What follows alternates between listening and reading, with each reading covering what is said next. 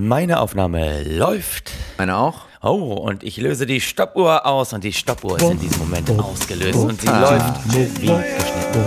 Und wir zählen ein mit drei, zwei, eins. Nur für Gewinner! Jawohl, da sind wir. Jetzt sind wir da. Hallo und herzlich willkommen zu einer neuen, einer freudigen Folge von Nur für Gewinner. Und mit dabei an meiner digitalen Seite ist der Gewinner in Ausbildung aus dem Prenzlauer Berg, Timo Wob. Hallo Timo. Hallo lieber Chin, das ist wirklich Wahnsinn, dass ich immer noch voller Stolz bin, dass ich immer noch nach über einem Jahr Gewinner in Ausbildung bin. So eine Ausbildung dauert ja gerne auch mal drei, vier, fünf Jahre. Hängt natürlich auch davon ab, wie die Lernkurve ist. Lebenslanges Lernen, sage ich dazu. Du hast im Prinzip ein lebenslängliches. Ja, ja, ja, und du weißt ja auch, bei mir ist die Lernkurve eine Gerade. Insofern passiert da ja auch noch, nicht viel. immer noch, immer Ah, noch. immer noch. Und das ist das Schöne, wenn wir Gewinner in Ausbildung strapazieren, dann kommt auch immer die Lernkurve, die eine Gerade ist. Aber ich sag nur, Redundanz erzeugt Relevanz. Deine Lernkurve wird demnächst auch herhalten als, als Messlatte quasi für so, ähm, weißt du, diese, diese Wagen, die du als, beim, auf dem Bau immer verwendest. Ne? Ja. Die werden an dir geeicht werden. Ja, ja, ja. Und, äh, äh, und bei dieser Messlatte, da werde ich jederzeit äh, locker drunter herlaufen können.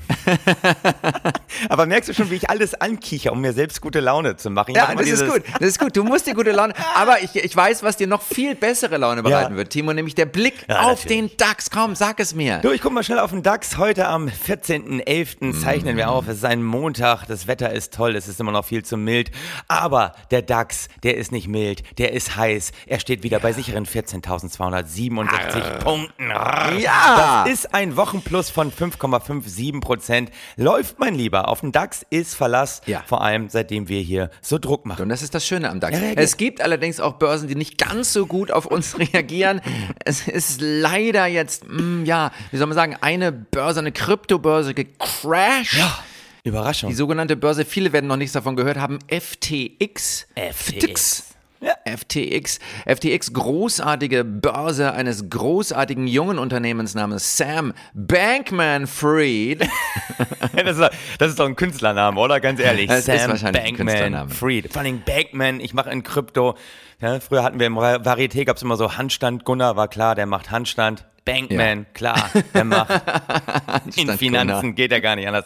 Sam Bankman Bankman-Fried. Fried, ich glaube gerade mal 30 Jahre alt, ein Star Ja. in der Kryptoszene, milliardenschwer. Forbes war auch, Ja. glaube ich, unter Top 30, hat Ey. sämtliche Titel von den großen einschlägigen Finanzmagazinen geziert Ja. in den letzten Jahren, weil er war einfach unschlagbar gut, hat auch allen erzählt, wie unschlagbar, sicher, toll, anders Krypto ist. Es funktioniert ja ganz anders als andere Es- Finanzsysteme. Ganz anders, weil es dezentral ist. Es ist Freiheit, Timo. Und Freiheit ist unser Motto. Wir sind faktenbefreit, sinnbefreit und auch vernunftbefreit, wie so vieles. Und das Schöne an Kryptobörsen ist ja, du kannst ja auch anscheinend das Geld der Anle Anleger nehmen und äh, andere Löcher stopfen, die Ja. hier zum Beispiel entstanden sind durch Fehlinvestitionen in, was weiß ich, Luna ist ja auch schon so ein gecrashter ähm, wie hieß das, diese, diese Coins, diese ähm, Stablecoins. Stablecoins. Ein Stablecoin, der gecrashed ist. Dafür ist er ja da, oder? Deswegen heißt er auch Stablecoin. Absolut, absolut. So stabil wie Luna, sagt man ja auch gerne. Genau. Und ähm, ja, die hatten so ein paar Kundengelder für, es gibt ja eine Alameda Research, das ist, äh, klingt wie eine, also klingt wie, ein, ne, wie eine Ausbildungsfirma. Es ist im Prinzip, Timo Research ist ja das, was wir gerne hier betreiben, ne? dass wir also gucken, wo kommt was her. Und Alameda Research ist aber keine Ausbildungsfirma, das ist tatsächlich ein Hedgefonds gewesen. Und die haben also da auch so ein bisschen mit spekuliert. Und ja, jetzt ist er nicht mehr ganz so milliardenschwer. Na, Moment, Moment, Moment, lieber Chin. Ich glaube, da hättest du mal genauer lesen müssen. Ich bin ja nur Gewinner in Ausbildung, möchte dich ja, Ja. aber äh, korrigieren. Ja. Ähm, äh, Alameda Ja. ist der Krypto-Hedgefonds und zwar der hausinterne von FTX sozusagen. Ja. Das war deren Genau. Hedgefonds und die Ja. haben Token rausgegeben sozusagen Ja. und äh, dieser Token hat aber diesen Hedgefonds äh, ein Drittel ausgemacht davon und in dem Moment, wo die Börse gecrashed ist, ist natürlich auch dieser Hedgefonds gecrashed und das hat alles nach sich gezogen und es ist genau Ah. das passiert, was eigentlich ja äh, die Krypto-Jünger uns immer predigen, solche Sachen sind ja gar nicht möglich, dass auf einmal alles so äh, zusammenfällt und dass das sozusagen eine Kettenreaktion auslöst, weil eben das, was du gerade schon bemüht hast, diese Dezentralisierung Dezentralisierung Ja. natürlich auch dazu führt, dass es keine Machtbündelung gibt und dann liest man irgendwo irgendwie, ja, diese Dezentralität hat dazu geführt, dass zwei Prozent des Bitcoin-Netzwerkes Mhm. äh, über 70 Prozent der Währung kontrollieren. Das heißt, ein Ja. unfassbar geringer Anteil an Playern Ja. hat die große Macht, um da quasi so ein bisschen äh, Poker zu spielen die- oder die Chips wie im Casino hin und her zu schieben und zu sagen, jetzt nehmen wir mal da was mit und da was mit. Aber wie gesagt, das ist ja eigentlich in der Theorie gar nicht möglich. Timo, dezentral heißt nicht Sozialismus. Das möchte ich hier mal sagen. Dezentral heißt, dass irgendwo irgendwelche Leute sitzen, die die Macht haben. Ah ja. Aber du weißt nicht genau wo. Ja, die sind, könnten überall sein. Und das ist das Schöne, dass es ein globaler, freier Globus wird. Und jetzt gibt's ja auch, äh, dass äh, die Vermögenswerte, die gesamten digitalen Vermögenswerte sind in sogenannte kalte Speicher, Cold Storage verlagert worden. Ja. Also Eisfächer im Prinzip, wo sie besser vor Zugriffen geschützt werden können. Ähm, weil da sind anscheinend ein paar Transaktionen dann auf einmal stattgefunden, wo niemand weiß, ähm, wer hat da welche Gelder abgezockt. Das ist ja das Schöne, man kann in diesem Krypto-Universum auch auf das Geld anderer Leute zugreifen. Das ist irre, ne? Und, Ja. äh, aber das, was du gerade beschrieben hast, äh, das hört sich ja fast danach an, als würde es demnächst das sicherste sein, doch die ganzen Kryptowährungen, die, die Sticks, die Datensticks, auf denen alles ist, doch besser bei einer Bank ins Schließfach zu legen, oder? Ja, Das, äh, das wäre ziemlich sicher. Ähm, die FTX hat zum Beispiel auch an User angewiesen, ähm, keine neuen Upgrades zu installieren und sofort alle FTX-Apps zu löschen. FTX ist gehackt, FTX, äh, FTX-Apps sind Malware, löscht sie, der Chat ist offen, gehen Sie nicht auf die FTX-Webseite, da dort Trojaner heruntergeladen werden können. Also die ist komplett zerschossen Die worden. ist komplett zerschossen. Genau, da ist, da ist nichts Ja. mehr und es war ja ganz kurz sozusagen im Gespräch, ob die andere äh, große Börse, nämlich Binance, sozusagen FTX noch rettet und dann hat Binance Mhm. Ja. sich das ganz kurz angeguckt und hat dann den legendären Satz gesagt, diese Probleme übersteigern, nee, nochmal, äh, diese Probleme übersteigen unsere Fähigkeiten. Also Ja. äh, das finde ich sehr schön. Ich finde das ein Satz, diese Probleme übersteigen unsere Fähigkeiten. Das ist eigentlich ein Satz, den jeder guter Psychiater drauf haben sollte, oder? Äh, tut Absolut. mir leid, also deine Das ja Probleme auch- übersteigen meine Fähigkeiten. Da kann ich jetzt auch Das- nichts mehr machen. Das ist ja auch der Satz, den ich dir häufig sage, Timo. Ja, genau. Deine Unfähigkeiten übersteigen meine Fähigkeiten. Und nee, das ist aber auch ein schöner Satz, wenn du jemanden richtig fertig machen willst. Ja. Weißt du, na, na, hinter, nach so einer, wir, wir sind ja Performer, wir sind auf der Bühne und wenn so ein Bühnenperformer runterkommt von der Bühne und du ihm als erstes sagst sowas wie, und? Woran lag's? Ne? Mit drei Worten einfach mal eben komplett zerschossen. Und ich glaube, das ist auch diese Binance-Typen, die haben auch gesagt, ja, wir retten die und dann gucken wir uns das an und dann, ah nee, das, das geht leider gar nicht, das ja. übersteigt unsere Fähigkeiten. Also so ein kompletter, äh, im im Prinzip eine Enthauptung.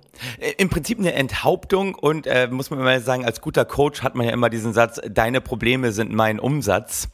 Und äh, das ist dann quasi äh, das, was dann folgt, wenn diese Probleme dann doch eine Nummer zu groß werden und man sich denkt, Ai, da will ich aber doch nichts mit zu tun haben. Da Mich hat es natürlich inspiriert zu einer Geschäftsidee, weil ich denke, ey, Okay. ganz ehrlich, die Leute wollen da ja reingehen. Und ich habe mich Ja. gefragt, sag mal, gibt es eigentlich schon so ein äh, Krypto-Coaching für Kinder? Also so Krypto-Coaching für Kids ab sechs zum Beispiel. Das wäre doch eine Zielgruppe. Ja.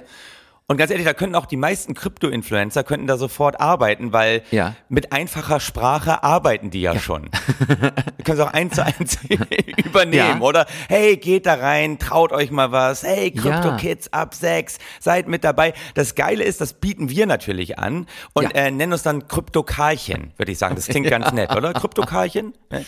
Guck mal, dann geben wir auch den Karlchen-Coin raus, den können die Ja. Kids erwerben und die Ja. können natürlich vollkommen umsonst mitmachen. Das Einzige, was die mitbringen müssen, ist natürlich ein absolut freier Zugang zu den PayPal-Accounts von deren Eltern. Das ist Ja. das Wichtige, dass sie Sicher. sozusagen, dass die dann eben diese Karlchen-Coins, die man auch nicht zurücktauschen kann, die können die Nein. untereinander tauschen, aber wir merken ja auch in der echten Kryptowelt, das mit dem Ja. Rücktauschen ist ja wahnsinnig schwierig und genau da hauen die Hacker ja auch immer rein. Das gelingt ja meistens nicht. Also insofern, ähm, Krypto-Karlchen, bist du mit dabei? Ich bin, ich bin voll mit dabei bei Kryptokarlchen. Ich möchte auch, dass wir noch einen Stablecoin dazu installieren. Ja. Äh, Stable Karl. ja. Und, und ähm, ja, das ist gut, dass wir, also und dann machen wir natürlich unsere eigene Börse auch noch. Auf jeden Fall, natürlich. Karlchen, Karlchen- Coin. Und das Karlchen hat auch was Crypto- Niedliches, das ist nett. KKX. Ja. KKX, Karlchen Crypto Exchange. Ja, das ist gut. KKX, I like it already. Das klingt, äh, KKX. klingt nach, es geht, dann haben wir, also es gibt ja mittlerweile mehr als 600 Kryptobörsen, jetzt gibt es also 601 mit KKX. Und Binance, Coinbase, OKX, Huobi, Kraken, das sind die größten. Und die meisten von diesen über 600 Kryptobörsen sind ja in einem unregulierten Bereich Ja. tätig. Und das interessiert uns beide natürlich auch mit KKX. Da wollen wir hin. Da wollen wir natürlich auch rein. Wir wollen alles unreguliert haben. Wir wollen Ja. ja, frei sein. Und ganz ehrlich, ich, ich sehe mich schon wirklich sozusagen, also ich sehe uns, ich sehe uns beide, muss ich sagen. Ich sehe uns Ja. beide schon auf der Titelseite von der Wirtschaftswoche. Hä? ah, Stehen wir da beide Rücken natürlich. an Rücken. Die Macher von Kryptokarchen. der neue Global Player. Menschen, die es geschafft haben, die Kryptowelt auch mal für junge Menschen interessant zu machen. Weil junge Menschen, ne, die, die, die interessieren sich ja auch für Märchen. Ja. Also, und, und, und KKX ist, glaube ich, das schönste Märchen in der Finanzbörse oder Finanzwelt seit 20 Jahren, seit Wirecard. Auf jeden Fall, oh, apropos äh, Märchen und Wirtschaftswoche, da fällt mir gerade Ja. ein, ich bin ja aufgetreten für die Wirtschaftswoche vor ein paar Okay. Wochen und zwar beim SIA Award, das ist ein Nachhaltigkeits-Award, da wurden Ja, Firmen ausgezeichnet, die äh, sich Nachhaltigkeit groß auf die Fahnen geschrieben haben und wurden dann Mhm. ausgezeichnet in unterschiedlichen Bereichen, aber es ging alles um das Thema Sustainability, Nachhaltigkeit, Yes. umweltfreundlich produzieren und mir Ja. ist letzte Woche aufgefallen, äh, einer der großen Preisträger war die Betreibergesellschaft des Hafen Hamburgs. Natürlich. Also Natürlich. kurz bevor sie was an China verscherbelt haben, haben sie nochmal schnell einen Nachhaltigkeits-Award abgeholt. Ich glaube, auch das ist unsere Zeit und das ist auch überhaupt kein Problem. Du bist immer dann, solange sustainable, solange sich das für dich lohnt, dann holst du das Label ab und anschließend bist du wieder frei und kannst auch mit jedem Geschäfte machen. Bis zur nächsten Natürlich. Periode und dann, dann ziehst du wieder ein bisschen die Zügel an. Das ist schon ganz genau richtig. Also das, äh, nur mal das ganz kurz zum Thema. Sehr schön, sehr, sehr schön. Hamburger Hafen ja im Prinzip auch etwas, ja, ne, Krypto heißt ja auch verborgen oder rätselhaft. Mhm. Und äh, wenn es dann erstmal in China ist, dann ist es auch noch rätselhafter, weil man weiß nicht, wer hat da welches Sagen, wann, wo. Also das ist, das ist schön. Das ist auch im Prinzip ein Stück weit Diversifizierung. Du, ich gucke mal kurz in die Zahlen rein. Also Ja. Jahresperformance Bitcoin letztes Jahr minus 61,6 Prozent. Nur noch getoppt von Ethereum von Ja. 63 Prozent minus. Ja. Also das, Ja. äh, und der Ethereum ist doch auch so ein Stablecoin, ist es nicht so? Nein, nein, Ethe- Ethereum ist im Prinzip die, die einzige echte oder der, der, die, als größte Alternative zum Bitcoin gehandelt. Ähm, viele NFGs, NFTs zum Beispiel, NFGs sind wir, aber die NFTs, die werden häufig in ähm, Ether, Ether gehandelt. Ist schon geil, ne? Minus 61 Prozent, minus 63 Prozent. Nur noch getoppt durch die Performance meiner Tesla-Aktien. Nein, okay. sind- Minus 37 Prozent. Ich weiß es Ah, geil nicht, aber da, da kann ich doch doch. nicht ganz mithalten. Also so viel, Aber ich so glaube, viel versenkt habe ich dann. In doch. irgendeinem Jahr 2016 oder 17 ist der Bitcoin schon mal um 80 Prozent gefallen. Also, Na, siehste. ja, der, der Bitcoin, es ist auch so ein kleines Stehaufmännchen. Ja. Es, es geht auch wieder voran. Und vor allen Dingen, es ist ja auch ein Inflationsschutz. Ja, ne? Also natürlich, in Zeiten, natürlich. in denen die Inflation 10% beträgt, beträgen deine Bitcoin-Erträge gerade mal minus 60%. Also da ist auch ein gewisser, Da ist auch eine Absicherung drin. Oh, apropos Geld versenken. Ich habe heute die guten Übergänge mit apropos Geld versenken. Oh. Kommen wir wieder in die analoge, in die reale Welt, wo noch echte Okay. Güter geschaffen werden. Richtig Ja. gut beim Geld versenken und damit absoluter Gewinner der Woche scheint ja auch Boeing, zu sein. Absolut, passiert? absolut. Ein Riesen, ein sehr, sehr schöner Deal. Boeing hat sich einen Hammerauftrag an Land gezogen. Ja. Eigentlich ein Auftrag, für den Airbus auch nicht wirklich in Frage kommt. Und zwar die Air Force One des US-Präsidenten. Äh, die ist ein bisschen alt, die ist Ja. schon in die Jahre gekommen und jetzt wollen sie halt nicht nur eine neue, sondern zwei neue. Genau. Brauchen sie bald ein duales Präsidentensystem, eins von dem, der gewählt ist und eins von dem, der die Wahl nicht anerkannt hat. Ja, und die haben dann also beide eine eigene Maschine. Und ähm, Air Force One, äh, es sollte ein bisschen Geld kosten, zwei Milliarden pro Flugzeug. Ja. Das hatte Obama noch ausgehandelt, aber keinen Auftrag erteilt. Und dann kam Trump. Genau. Und Trump sagte, ganz schlechter Deal, ganz, ganz schlechter Deal. Und er hat einen riesen Rabatt ausgehandelt von 100 Millionen. Das klingt erstmal viel, sind aber praktisch auf irgendwie die gesamte ähm, Marge, ja, vielleicht gerade mal so zweieinhalb Prozent oder sowas. Ich bin schlecht in Mathe. Hast du es Ja, ja. ausgerechnet? Aber wie gesagt, Zahlen spielen ja hier auch keine Zahlen, Rolle. Naja, wenn er Nein. auf zwei Milliarden da irgendwie eine Million raushandelt, ähm, das können sich doch 100. die 100 Zuhörerinnen an den eigenen Fingern. Also wenn sie nach Adam Riese rechnen, dann kann sich das jeder selbst erschließen. Ja, nach Adam es Riese sollte sich jeder selbst das ausrechnen. ja rechnet zu Hause, rechnet danach. Wir wissen es nicht. Wir haben auch keinen Bock, unsere Taschenrechner anzuschmeißen. Wir sind äh, gewohnt oberflächlich und Freiheit. Wir sind Also auch er Freiheit hat den von Fakten 4 und von Milliarden. Auftrag runtergehandelt auf 3,9 Milliarden Hammer- für die beiden. Maschinen. Aber Und- Deckel, Preisdeckel, mein Lieber, ganz entscheidend Preisdeckel. Er hat ganz Ja. klar gesagt, Mehrkosten, die entstehen, gehen zu Lasten des Herstellers. Das ist doch komplett außergewöhnlich, oder? Nee, das ist normale Geschäftspraxis. Genau. Aber Trump äh, war also wirklich ganz weit vorne dabei. Und jetzt stellt sich lieber raus, Jen, Ich muss da einmal einhaken. Das Ja. ist normale Geschäftspraxis. Ne, dass natürlich die Mehrkosten zu Lasten des Herstellers gehen. Ja. Außer bei Großflughäfen in Berlin. Da war das nicht der Fall. Ja, es gibt Ausnahmen. Es gibt Ausnahmen äh, und das ist ja auch äh, clever, dass deutsche Geschäftsleute da einfach besser verhandeln Natürlich. als amerikanische. Genau. Man kann bei der deutschen Regierung eigentlich, mehr durchsetzen und deshalb hätte eigentlich auch Deutschland diese Jets kaufen, ba bauen sollen. Eigentlich der Berliner Flughafen hätte sie bauen sollen. Die, Ja. die, BER Betreibergesellschaft. Ähm, äh, Trump hat es sozusagen erstmal wieder vom Tisch geholt und dann ist er, ich weiß gar nicht, ob wir es schon erwähnt haben, äh, der damalige CEO, den du auch schon öfter bemüht hast. Ah, diesem ein Podcast, Held. Dennis Muhlenberg. Heißt er nicht David Muhlenberg? Ja. Ja. Dennis. Dennis? Dennis, ich würde mal sagen, er heißt Dennis the Menace Muhlenberg. Ich glaube, er heißt David, aber wir schauen ich weiß nach. es nicht. Also ich habe Ja, es ist toll, dass du es nicht weißt. ja, siehst du. Ähm, Mit Unwissenheit können wir hier immer glänzen. Mit Unwissenheit, wir sind sowas von Unwissenheitsglänzer. Wo habe ich ihn denn hier? Ja, wo hast du den? Du findest ihn selber nicht, ne? Dennis Muhlenberg, you're fucking right. Natürlich, natürlich. Na, ich muss ja auch ein bisschen Dennis fleißiger sein. Also, auf, auf jeden Fall ist er äh, gepilgert. Äh, äh, also muss man sagen, mit gesenktem Haupt ist er dann nach Mar-a-Lago ge Ja. gebuckelt und Ja. hat da gesagt, nee, bitte, bitte, lass uns diesen Deal machen. Wir Bitte. kriegen das billiger hin und Ja. wir wollen das unbedingt machen. Und jetzt ist was passiert? Es ist teurer geworden. Es ist, äh, Boeing erleidet einen Verlust von zwei Milliarden. Mm, Und das zeigt eben, dass ein guter Deal nur dann ein guter Deal ist, bei dem der andere verliert. Win-Win ist etwas für Weicheier oder fürs Marketing. Und es hängt auch ein Stück weit, Timo, mit der Firmenkultur von Boeing zusammen. Also im Vergleich zu den Zulieferern von Boeing wurden römische Sklaven freundlich behandelt. Und das ist natürlich schön, wenn eine Firma so eine gewisse gesunde Verachtung für die Zulieferer hat. Also diese widerwärtigen Schmarotzer, ja, die, die für ihre minderwertigen Produkte auch noch viel Geld haben wollen und die man eigentlich nur aus Gnade nicht selber produziert. Sagen wir mal, wie es ist. So ist das. Das ist der Zulieferer, Zulieferer. schlecht behandeln, sowas kann ich mir bei großen deutschen Automobilherstellern auch absolut nicht vorstellen. Also ich glaube, das, das, das gibt es in Deutschland gar nicht. Das sind, das sind Nein, große das- Autohersteller aus Niedersachsen, die Zulieferer Nein. schlecht behandelt.